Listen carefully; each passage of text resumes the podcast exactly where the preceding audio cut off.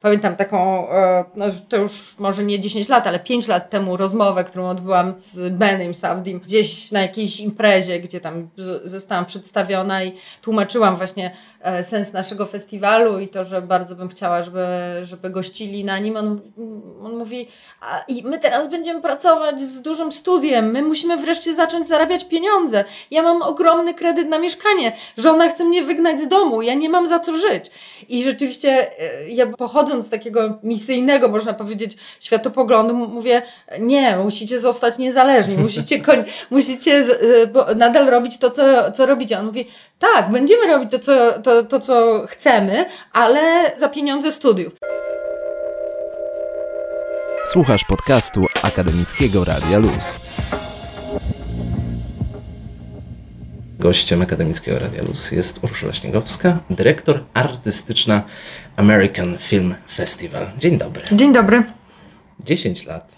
Minęło. Boże, jak to zleciało. W sensie, jak jeden dzień. Ja właśnie muszę zapytać, czy masz takie poczucie, czy jednak myślami jesteś jeszcze 2009 i jak to się wszystko zaczynało? Czasem wracam do tego momentu rzeczywiście, bo przeżyłam wtedy lekki szok wyjechawszy pierwszy raz na festiwal Sundance i brnąc w śniegu z jednego seansu na drugi, gdzieś tam stojąc w kolejkach, marzłam niesamowicie, ale walczyłam o te pierwsze niezależne, małe filmy, które potem pokazaliśmy na pierwszym festiwalu. Oczywiście drugim szokiem było to, że Amerykanie nie mają żadnego publicznego dofinansowania czy pomocy do produkcji filmowej, w związku z czym nie mają też takiego poczucia jak w Europie, że promując własny film jakby inwestujesz w siebie i jest to jakby naturalne, więc żądali od początku i ogromnych pieniędzy za przyjazd do Polski i też byli nieufni początkowo, co to za festiwal, co to za pomysł szalony, żeby pokazywać niezależne, małe amerykańskie filmy. Przecież amerykańskich filmów jest w kinach masa i właściwie co to za szaleniec, mam na myśli Romana Gutka, wymyślił ten pomysł skąd gdzieś taka w Polsce. Fascynacja?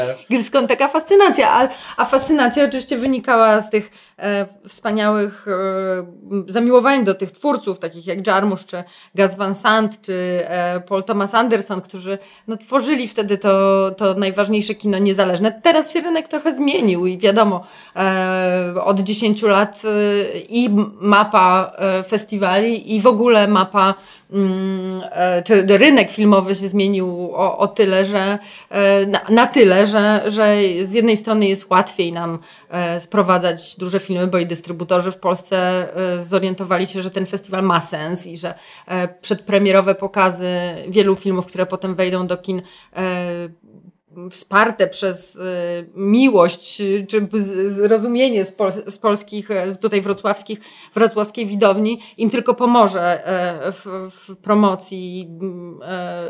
promocji właśnie na nadchodzącym sezonie. A z drugiej strony oczywiście jest coraz trudniej, bo jest wiele festiwali i wiele firm wręcz nie planuje, czy nie ma takiego,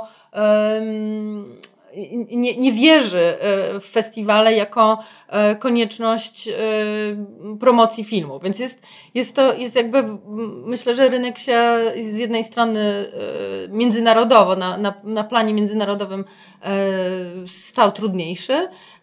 Natomiast w Polsce pod względem dystrybucji jest pewnie łatwiej. Publiczność też nas polubiła i zrozumiała też, na czym polega specyfika tego festiwalu. Natomiast musimy walczyć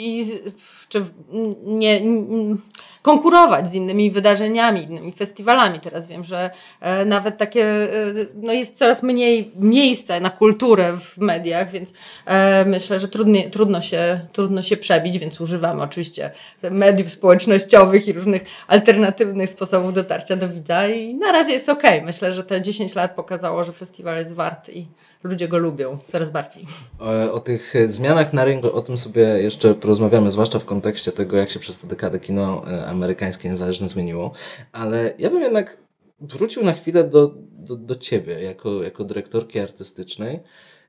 Jaką zmianę ty zaobserwowałaś w swoim postrzeganiu kina przez te 10 lat i trochę jak okej, to jest najbardziej sztampowe pytanie, jakie może paść. Jak to się zaczęło? W sensie, jak ty wspominasz swój początek i jakbyś miała coś tam, nie wiem, sobie doradzić teraz z perspektywy tego czasu? Tak, myślę, że coraz bardziej doceniam też kino mainstreamowe. Że jego jest więcej w ogóle na Amerykanie, patrząc przez pryzmat programu. Na pewno, w porównaniu do pierwszej edycji zdecydowanie, ale to też wynika z tego, co powiedziałam w kontekście współpracy z firmami dystrybucyjnymi. Wcześniej po prostu nikt nie wiedział, jaki sens ma ten festiwal, czy w ogóle on się sprawdzi, więc też zaufanie, którym teraz nas obdarzają dystrybutorzy jest większe, jest nam łatwiej. Wtedy musieliśmy walczyć jakby o miejsce tutaj na rynku. Ale myślę, że wtedy wybierałam też znacznie bardziej ekstremalnie eksperymentalne filmy i szukałam tych bardzo autorskich nazwisk, które wtedy mi się wydawało, że takimi pozostaną, choćby bracia Safdie. Pamiętam taką, to już może nie 10 lat, ale 5 lat temu rozmowę, którą odbyłam z Benem Safdiem gdzieś na jakiejś imprezie, gdzie tam zostałam przedstawiona i tłumaczyłam właśnie sens naszego festiwalu i to, że bardzo bym chciała, żeby gościli na nim. On mówi, i my teraz będziemy pracować z dużym studiem, my musimy wreszcie zacząć zarabiać pieniądze. Ja mam ogromny kredyt na mieszkanie, żona chce mnie wygnać z domu, ja nie mam za co żyć. I rzeczywiście ja byłam pochodząc z takiego misyjnego, można powiedzieć, światopoglądu, mówię, nie, musicie zostać niezależni, musicie nadal robić to, co robicie. On mówi, tak, będziemy robić to, co chcemy, ale za pieniądze studiów. No i czy to im się udało, to jest już moim zdaniem dwuznaczne. Co za chwilę się stanie z tymi twórcami? Czy będziemy jeszcze rozpoznawać ich osobisty język, ich jakąś specyfikę? Czy to będzie kolejny film po prostu powiedzmy studia Warner czy studia Universal? Niezależnie kto właściwie bez różnicy, kto będzie stał za kamerą. Ale przecież duże studia mają swoje oficyny, gdzie tam zajmują się właśnie wydawaniem filmów niezależnych. Trochę się ta granica zatarła i już nie ma takiego jasnego podziału na kino niezależne. No może gdzieś tam ktoś, kto kręci film powiedzmy z własnej pieniędzy za $100, to jest kino niezależne. Nawet za $100,000. Za $100,000 jeszcze tak. To wciąż tak. Ale... Właściwie wiesz, że definicja filmu niezależnego to jest film do $21 milionów. Tak. No to w Polsce wszystkie filmy są niezależne. Oczywiście. Może oprócz tego najnowszego o kapitanie Pileckim, który ma powstać za 40, tak. Ale nawet i to nie, no bo wiesz, w każdym razie to jest jakaś dywagacja, ale tak, $21 milionów to jest nadal film niezależny. Takie filmy mogą konkurować o to Indie Spirit Award. Mhm. No i rzeczywiście ta granica się zatarła na dobre, dlatego też na American Film Festival jest więcej właśnie takich filmów, twórców, załóżmy, jak choćby Daniel Cretton, który Short Term 12 wygrało na festiwalu w 2016 roku, a on teraz pracuje dla Warner Brothers i z Jamie Foxem i Michaelem B. Jordanem robi film prawie że mainstreamowy, ale jednak bardzo interesujący, myślę, dla polskiej publiczności, więc my też jakby, można powiedzieć, spuściliśmy z tonu, ale przez to, że jakby weszliśmy na wyższą półkę dostępności filmów i właśnie pokazujemy, można powiedzieć, filmy, które bardziej interesują widzów, a niekoniecznie mnie osobiście. Czyli myślisz zawsze najpierw w pierwszej kolejności, tak, to się nadaje na Amerykana, tak, a niekoniecznie to lubię. Tak. Uważam, że w przypadku programowania festiwalu, gdybym miała robić swój własny, prywatny, mały festiwal, to oczywiście byłby to festiwal znacznie mniejszy i znacznie bardziej specjalistyczny, specyficzny. Natomiast i być może i tak napotykałabym masę ograniczeń. Tego nie mogę pokazać, chociaż to uwielbiam, tak?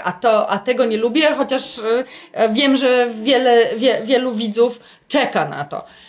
I tutaj cały czas są takie, jest to gra, wydaje mi się, w przypadku programowania festiwalu, pomiędzy tym, co widzowie mogą, czego widzowie mogą oczekiwać i co jest wartościowe w szerszym kontekście, a tym, co ja osobiście lubię. A nie masz takiego wrażenia, że gdybyśmy mieli wyznaczyć punkt, gdzie ta granica się zatarła? To było parę lat temu na Oscarach, Moonlight, który zdobywa Best Picture. Myślę, że tak. To jest moment, kiedy kino amerykańskie niezależne już jest mainstreamem, więc jeżeli jest mainstreamem, nie może być niezależne z definicji.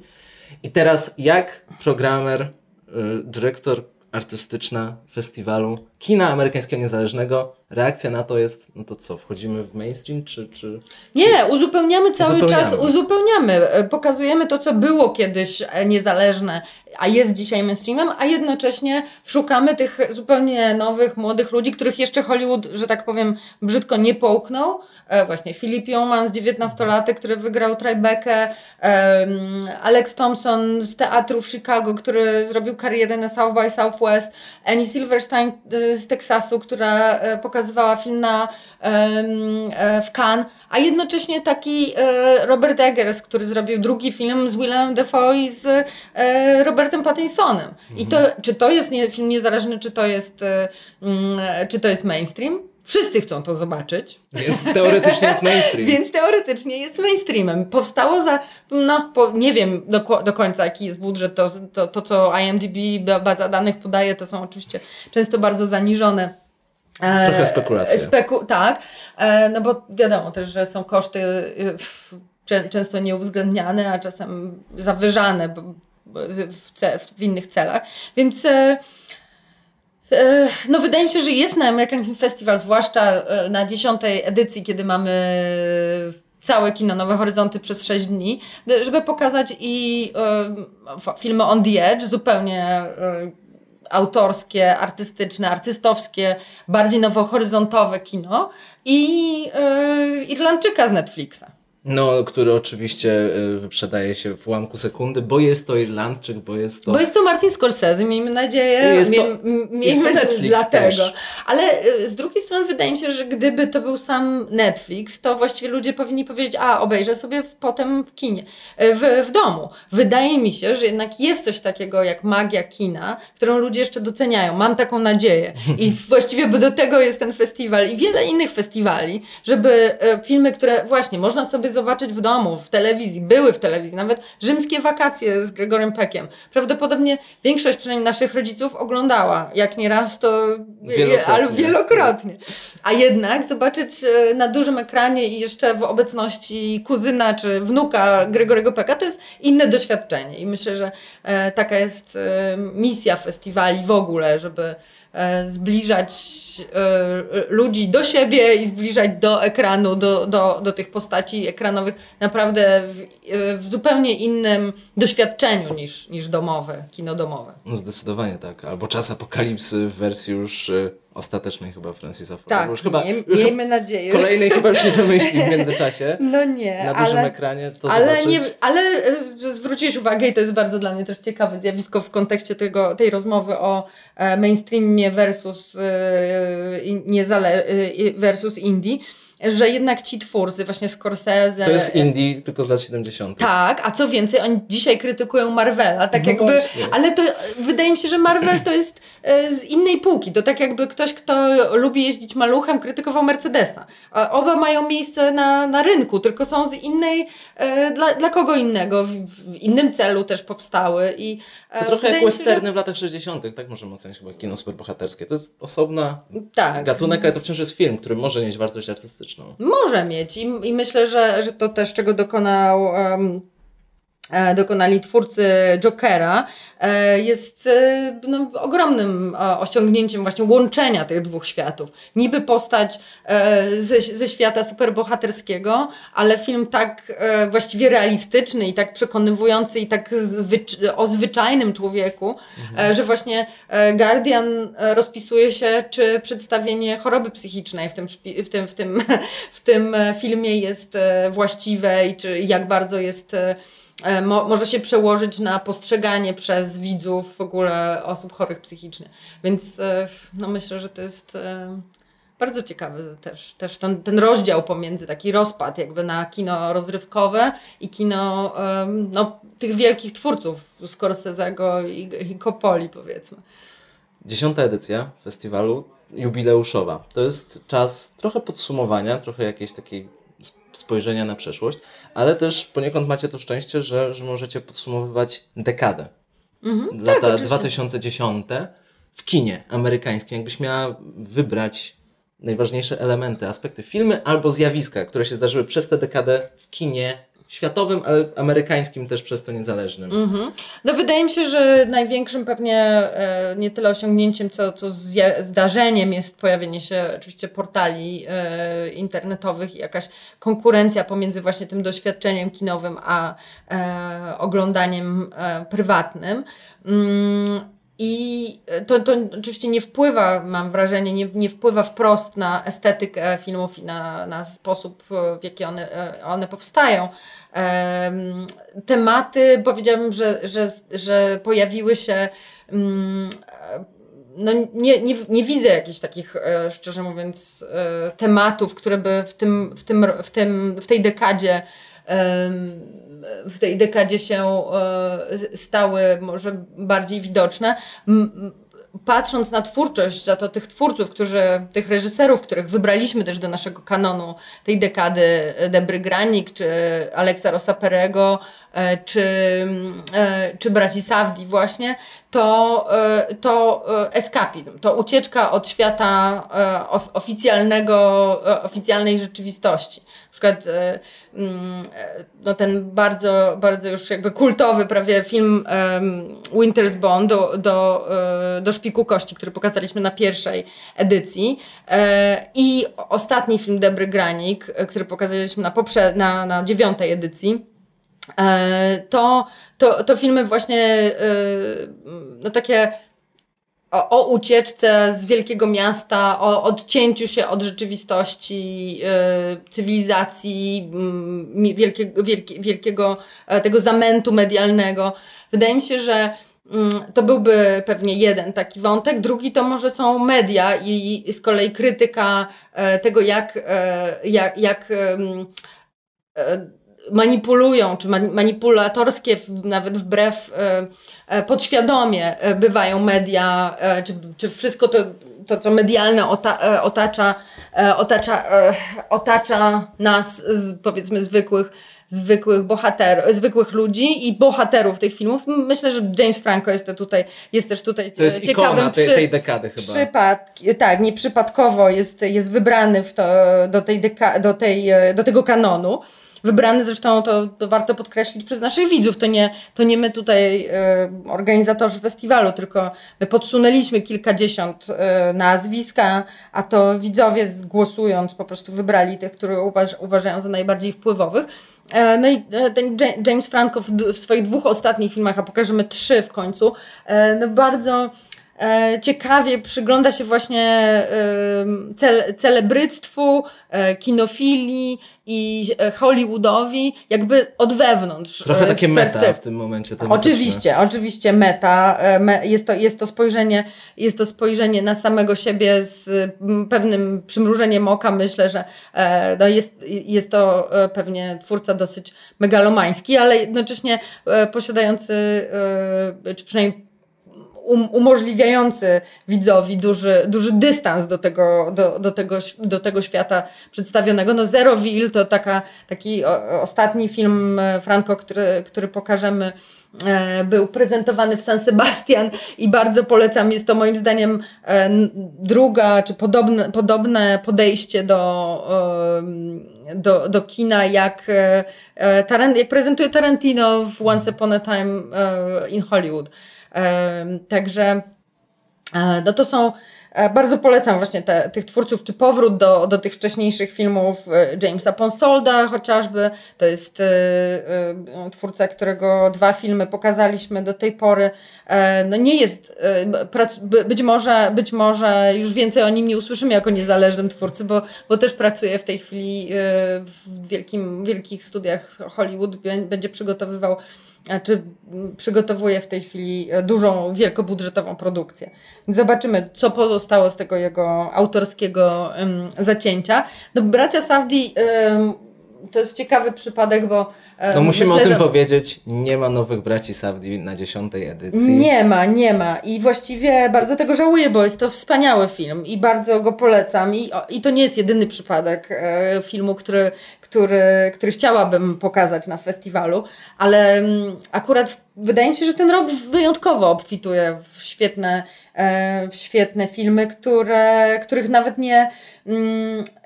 nie pokazuję dla publiczności, tylko nawet chciałabym sama dla siebie. I to Uncut Gems, czyli właśnie najnowszy film braci Safdie, trafi bezpośrednio na platformę internetową. Nie wiem, czy możemy powiedzieć nazwę, czy to jest dozwolone. Możemy na N. I niestety nie wszystkie filmy, które są produkowane, czy są kupione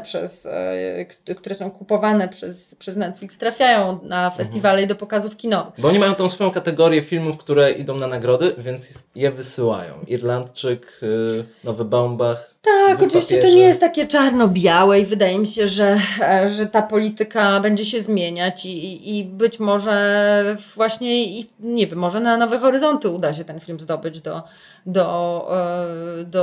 do kinowych pokazów i bardzo bym chciała, żeby, ponieważ Netflix kupuje kina, to też może po to, żeby właśnie swoje produkcje pokazywać jednak właśnie publicznie, a nie tylko na platformie, więc rynek się zmienia i jak wiemy wchodzi teraz również konkurencja ogromna Disney Plus, czy to będzie się nazywało, już nie pamiętam jak, ale Disney Plus. I oczywiście konkurencja Netflixa, Amazon też nie śpi i wydaje mi się, że doświadczenie kinowe przetrwa, tylko pewnie w innej postaci. No ale sam fakt, że Netflix interesuje się tymi premierami kinowymi w fotelu kinowym, pokazuje, że chyba społeczność kinowa ma się dobrze. Że to nie jest dla nich konkurencja w tym sensie, tylko rynek, który mogą jeszcze zdobyć, podbić, przerobić na swoją modłę. Tak, a faktem jest, że produkcja filmowa w ogóle na świecie jest gigantyczna, więc wybór jest trudny i gdybyśmy wszystkie filmy mieli oglądać w kinie, to naprawdę nie starczyłoby nawet obsługi do tych filmów, więc selekcja jest konieczna i mamy szczęście też, że sezon oscarowy jest właśnie teraz, od listopada właściwie do lutego czy do końca roku, więc tak się składa, że te filmy możemy pokazać i bardzo się z tego cieszę. Zamyka się pewien rozdział, 10 lat American Film Festival.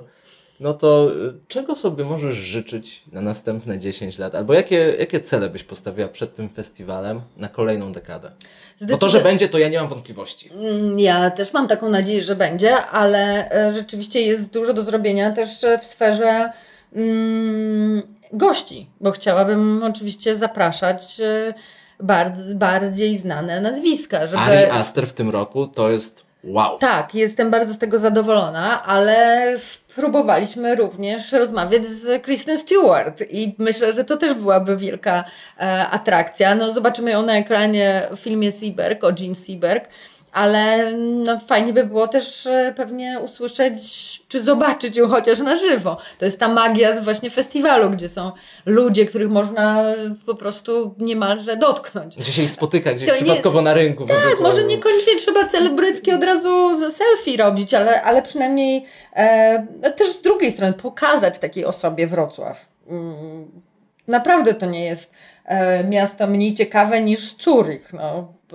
Ale myślę, że trudno się z tym przebić do właśnie przez agentów i studia hollywoodzkie i to może 10 lat to jest jakaś cezura i może zrozumieją, że po 10 latach ten festiwal ma rację bytu i że warto i że warto wysyłać też te gwiazdy, czy reżyserskie, czy aktorskie do nas. I tutaj widziałabym dużo do zrobienia, bo jednak festiwal to ludzie. No i sprowadzamy, będzie u nas około 30, 28 zdaje się osób, konkretnie reżyserów, głównie naszego konkursu Spektrum, Ari Aster, producenci, którzy biorą udział w US in Progress, którzy często też pracują nad filmami, które prezentujemy w innych sekcjach festiwalu. Riley Stearns, który pracował z Jessem Eisenbergiem nad moim zdaniem genialnym, jednym z lepszych filmów festiwalu pod tytułem Sztuka samoobrony, The Art of Self-Defense. To jest też krytyka w ogóle męskości i broni, dostępu do broni w Stanach. Także wiele tematów, naraz w małym bardzo filmie, ale kompletnym tour de force właśnie Jesse'ego Eisenberga, więc ten reżyser będzie. Będzie Michael Tryburski, który jest reżyserem takiego też wspaniałego filmu Brzmienie ciszy, osadzonego w Nowym Jorku. To jest debiutant polskiego pochodzenia. Myślę, że warto zwrócić na niego uwagę. No i producentka filmu Ból, Byk, którym już wspomnieliśmy, pokazywanego w Cannes, u nas w konkursie Spektrum. No i tak jak mówię, kilkunastu reżyserów i aktorów. Simon Pegg z filmu Utracone fale, Lost Transmissions, bardzo wielu fajnych, młodych głównie ludzi, w tym właśnie wnuki Gregorego Pecka. Czyli jest w sumie dość dobra selekta gości, więc chciałabyś jeszcze więcej? Chciałabym może, tak jak mówię, żeby Wrocław został doceniony wreszcie po tych 10 latach wśród agentów, żeby zrozumieli, że tak, może bardziej celebryckie postaci, żeby Alex Rospery wreszcie do nas przyjechał. No wypadałoby, tak go tutaj już promujemy we Wrocławiu. To prawda, ale muszę powiedzieć, że to się może zdarzyć wreszcie, może w przyszłym roku. On naprawdę, mam z nim osobisty kontakt, on ma dziewczynę z Polski, czy żonę w tej chwili już nie wiem nawet, ale jest bardzo, bardzo chętny i rozumie też, bo to jest człowiek, który jak może wiesz, nadal kręci na taśmie filmowej i też docenia jakby tradycję. No pasjonat po prostu. Tak, prawdziwy pasjonat. I on sam żałuje, ale ma akurat retrospektywę na Harvardzie, więc jakby niestety tego nie przeskoczymy. Są priorytety, jak widać. No i Debra Granik też obiecała, że w przyszłym roku już naprawdę musi przyjechać, jak skończy ten film, ale jest w tej chwili w zdjęciach. Więc no ja nie mówię o właśnie, już niekoniecznie o Kristen Stewart czy Joaquinie Phoenixie, bo czy Jamesie Franco. Albo Martin Scorsese jeszcze. Martin Scorsese myślę, że byłby ostatecznie, nic nowego by nie powiedział. Tak, ale Baumbach, owszem. To byłby dopiero wybór. Tak, to też się staraliśmy w tym roku. Jest mnóstwo tych nazwisk, jest mnóstwo twórców, którzy wybili się na tyle, że są rozpoznawalni, że właśnie testuję to zawsze na swoich rodzicach. Mówię, mamo, wiesz kto to jest Noah Baumbach? Nie. Aha, no to... A coś słyszałam.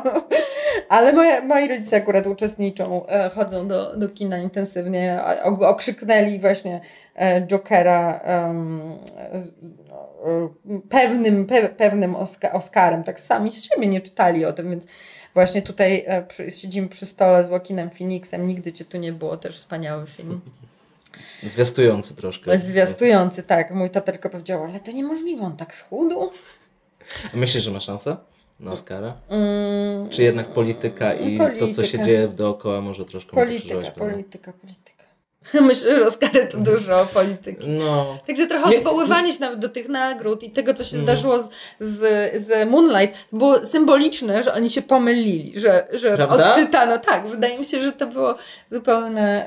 ale żeby było ciekawiej, to tutaj jeszcze jak mówimy o gościach, to Adele Romański, która była współproducentką Moonlight, była u nas 2 razy we Wrocławiu. Raz jako reżyserka swojego własnego filmu, raz jako producentka któregoś z filmów z US in Progress i kilka lat później widzę ją na scenie, że jednak wchodzi, odbiera Oscara za Moonlight i to tak samo Andrew Hevia, to jest z kolei kubańsko-amerykański reżyser, który jako tak zwany executive producer pracował zainwestował w Moonlight. I będzie tutaj u nas właśnie z filmem On The Edge, także z zupełnie innej półki, z innego typu filmie, filmem bardzo osobistym, eksperymentalnym, hybrydowym dokumentem, który nakręcił w Hongkongu. Więc te światy się przenikają jakoś. No to jest wszystko jedna materia. I tak uznajmy. Czujesz wtedy taką dumę, jak na przykład widzisz, że ten film, który gdzieś ty wydobyłaś skądś, z jakiegoś festiwalu niszowy, nagle robi karierę i masz takie poczucie, myśmy byli pierwsi.